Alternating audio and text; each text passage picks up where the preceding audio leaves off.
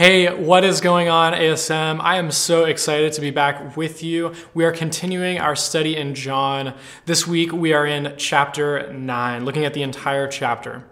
Uh, in our story today, we have a few characters. We have Jesus, his disciples, a blind man, uh, the blind man's neighbors, and then some Pharisees as well.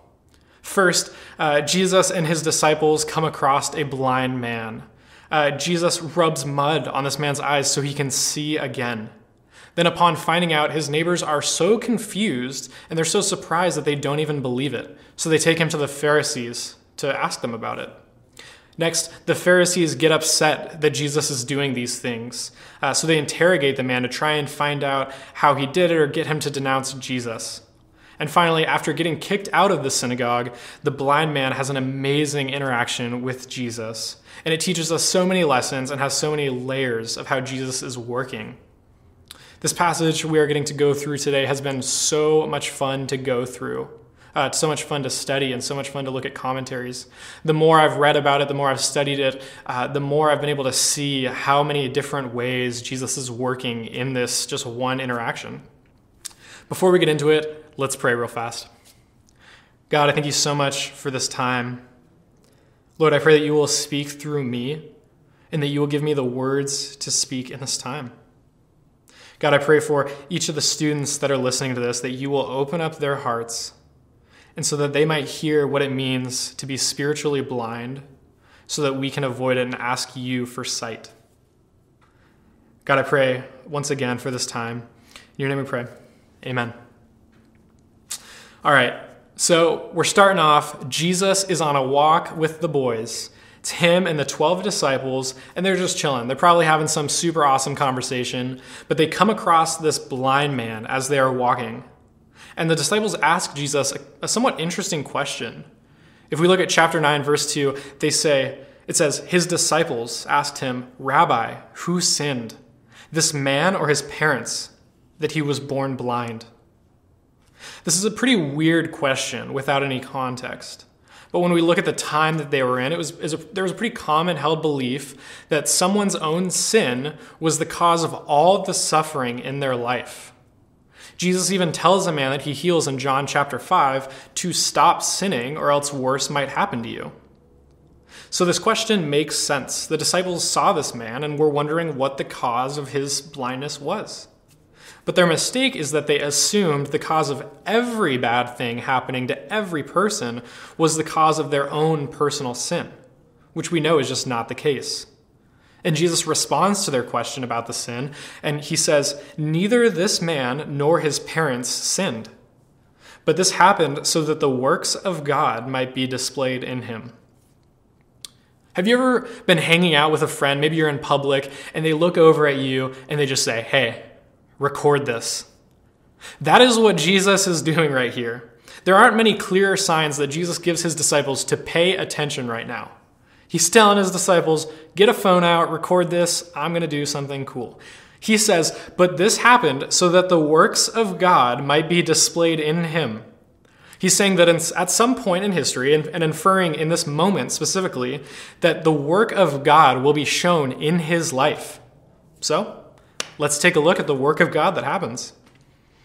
After saying this, Jesus spit on the ground he made some mud with the saliva and put it on the man's eyes. Go, he told him, wash in the pool of Siloam. This word means sent. So the man went and washed and came home seeing. His neighbors and those who had formerly seen him begging asked, Isn't this the same man who used to sit and beg? Some claimed that he was. Others said, No, he only looks like him. But he himself insisted, I am the man. How then were your eyes opened? They asked. He replied, The man they called Jesus made some mud and put it on my eyes. He told me to go to Siloam and wash. So I went and washed, and then I could see. Maybe you're like me and you read this passage and you just thought, gross. How weird would it be if you went up to someone, let alone a blind person, and just spit and rubbed it in their eyes? Or I can rephrase it how many of you would like to come up to me and let me spit in their eyes? Of course not. That is just like nobody would want that. That's gross. It's disgusting for us. But once again, let's look at the context. This actually wasn't very weird for the time. In fact, there was a common held belief that saliva had healing properties to it. And it actually is somewhat backed by science that saliva can speed up the healing process for certain things. But if we even take a look at Mark 8, Jesus does something very similar to this man and where he spits again. Mark 8, 22 through 24 said, They came to Bethsaida, and some people brought a blind man and begged Jesus to touch him. He took the blind man by the hand and led him outside the village. When he had spit on the man's eyes and put his hands on him, Jesus asked, Do you see anything? He looked up and said, I see people. They look like trees walking around. So at the time, spitting on wounds and ailments and even blind people's eyes when they were blind, it was a pretty common practice. It wasn't very weird. And you might be thinking, but Mitchell, in the John passage we read, Jesus didn't directly spit in his eyes. He didn't directly even just put his own spit. Well, very observant student, you are right. Let's read it again. It says, Jesus spit on the ground first, made some mud with the saliva, and put it on the man's eyes. Go, he told him, wash in the pool of Siloam. So in Mark, he just spits in the man's eyes, rubs his eyes, and he's, he can see. But in John, a different story, he spits on the ground, makes mud with it, and tells the man to leave so that he can wash his face. And then he can see. Clearly, the mud is of no practical purpose. There must be some symbolism here. And a quick tip if you're reading the Bible and you're not sure why things aren't lining up or it sounds a little weird, go study it. So let's do that right now. If we think about it for a moment, every instance in the Bible, except for a couple, have uh, of, of dirt and filth and dust all have negative connotations. In the Old Testament, there are verses like, I will throw filth on you, or the Lord washes away your filth. In the New Testament, it's related to sin. Jesus washes away the dirt, etc. But there is one instance where something is created out of dust, and a very important something at that. If we look at the very beginning of the Bible, Genesis 2 7 says, Then the Lord God formed man of dust from the ground, and breathed it into his nostrils, the breath of life. And man became a living being. Man was made out of dust. Adam's name, uh, pronounced in the Hebrew Adam, means of the earth. Of course, Jesus knows this. The disciples know this. The Pharisees, who we're about to see in a second, know this. Jesus is making a clear parallel to the beginning of time, the creation of man, by rubbing mud in his eyes. Jesus is effectively creating new eyes for this man. And if we follow that thought, we can see that the fact that uh, the one who was there at the time of creation, the one who everything is created through, is on earth at this moment, creating something. But instead of wiping the mud away from the man's face or just wiping the guy's eyes clean like he did in Mark, he sends him to a pool of Siloam, which is just outside the city. And so, as the man is coming back into the city, he runs into his neighbors before he sees Jesus again. And his neighbors, when he first interacts with him, they just did not know what to do. They didn't believe it was him. And I, I, honestly wouldn't either. The people who were in the blind man's life were so surprised and shocked that he was healed from such a debilitating uh, ailment. They were so confused at this miracle that they thought he was someone else. They did what was pretty logical as a, as a next step, and they took him to the Pharisees. And once he was brought to the Pharisees, there is a pretty heated debate that comes out.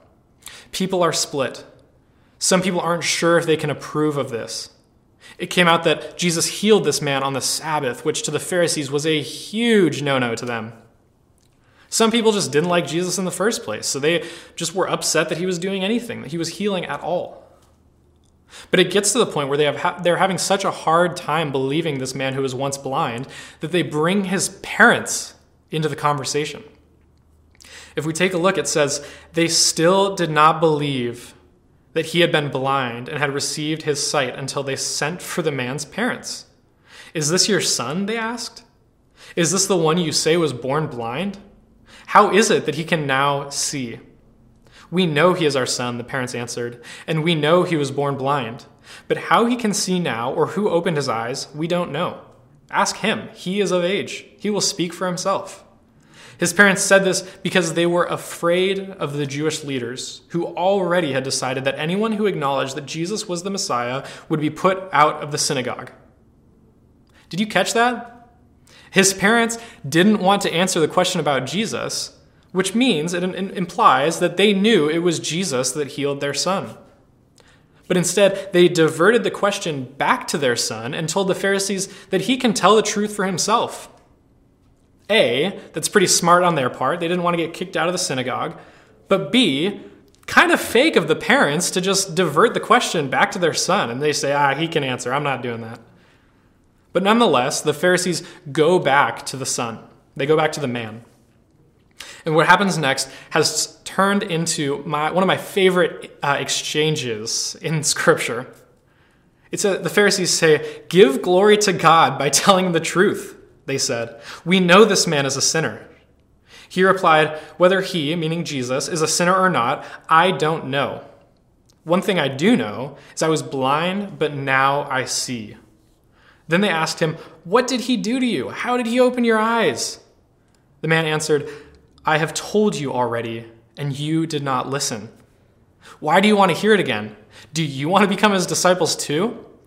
Then they hurled insults at him and said, You are this fellow's disciple. We are disciples of Moses.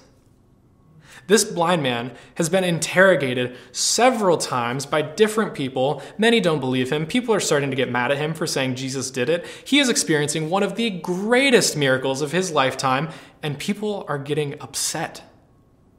So he responds in the best and most Seattle like way possible with sarcasm. The blind man says, I know how he healed me. I told you how he healed me. Why do you want to keep hearing about it?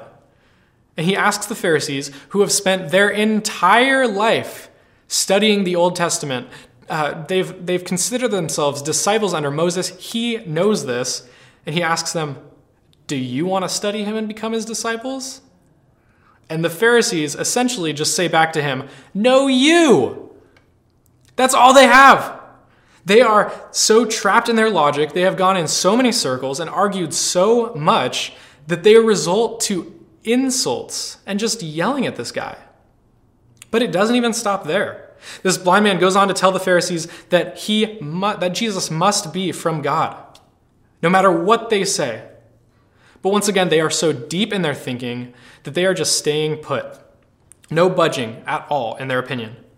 And this man challenges them so much that they kick him out of the synagogue. And this is where Jesus steps back in. If you remember at the beginning of all of this, when the disciples asked why the man was blind, Jesus said, This happened so that the works of God might be displayed in him. And I do believe that Jesus was inferring somewhat about the blindness that was, being, was about to be healed. But he was also alluding heavily to this moment, this interaction that is about to happen. God has worked in him, and this man has shown faith after persecution. And so here's their interaction. Jesus heard that they had thrown him out, and when he found him, he said, Do you believe in the Son of Man? Who is he, sir? The man asked. Tell me so that I might believe in him. Jesus said, You have now seen him. In fact, he is the one speaking with you. Then the man said, Lord, I believe. And he worshiped him. Jesus said, For judgment I have come into this world, so that the blind will see, and those who see will become blind. Some Pharisees who were with him heard him say this and asked, What? Are we blind too? Jesus said, If you were blind, you would not be guilty of sin. But now that you claim you can see, your guilt remains. As I said, I do believe this miracle happened partially so that this man could see and follow Jesus, but I also believe that the bulk of this miracle was to show us the true image of spiritual blindness. You see, what happened is that the Pharisees were so focused, so fixated, so aimed at the thought of Jesus' sin that they became blind to the work of God that happened right in front of them. Jesus has been showing us this message over and over again that he is the light of the world. He gives people sight. He talked about it in previous chapters in John and in the other Gospels, and he talks about it here that Jesus is the light of the world, and he provides sight to those who are blind. Jesus did not have to send the man away so he'd find himself in the synagogue. He healed the lame man on the spot. He raised Lazarus right when he uh, first went to his tomb. He fed the 5,000 right then and there. But Jesus did these things so that the Pharisees could be a display, and albeit an unfortunate display, of what it means to be spiritually blind. And though we all know this, I still feel the need to say this. They did not know that they were spiritually blind. But they sure as heck knew what the implications were of saying that. It meant they were a failure in their craft. He is saying that what they have trained for their entire life, what they've studied, it was all in vain. This is the equivalent of Gordon Ramsay going up to a chef and holding bread on either side of their head and calling them an idiot sandwich but they did not know that they were blind. And what's difficult to hear for both you and me is that this might be directed at us. If you've grown up in the church or you've been here a while, we need to stop being so fast to take ourselves out of the Pharisees' shoes and just look at them and blame them. You and me are still susceptible to becoming spiritually blind. And you might think, oh, but we learned our lesson. We know not to get mad at people who don't observe the Sabbath. I don't yell at people for sinning. I have grace. I know, I know people aren't perfect. But being a Pharisee has taken a different shape for us today. Becoming spiritually blind might look different. Let me tell you how I have found myself falling into spiritual blindness, and maybe you've done the same. I would invite a friend to church and pawn this friend off to a small group leader or another friend or maybe even my pastor so that they could share the gospel with my friend and I didn't have to risk any loss of relationship. I would listen to sermons and think the whole time about what would make the sermon better, what would make the quality of it better, what would make the speaker better. All the while ignoring the message of the gospel that's being shared right in front of me and not allowing the Holy Spirit to work in my heart because I was so fixated on the quality of the sermon. On the flip side, I might even listen to a sermon and the whole time think, oh man, so and so needs to hear this. Or I'm really glad that this person came to ASM that night. Or wow, you know, I really wish I had invited this person. They need to hear that. All the while missing the message that is aimed directly at you. I might even ignore the tug of the Holy Spirit as I drive or walk by a homeless person on the side of the road, and I'll think to myself, they got themselves there. They're just a drug addict. It's their fault. What can I do, you know? My point is, being spiritually blind can take different forms.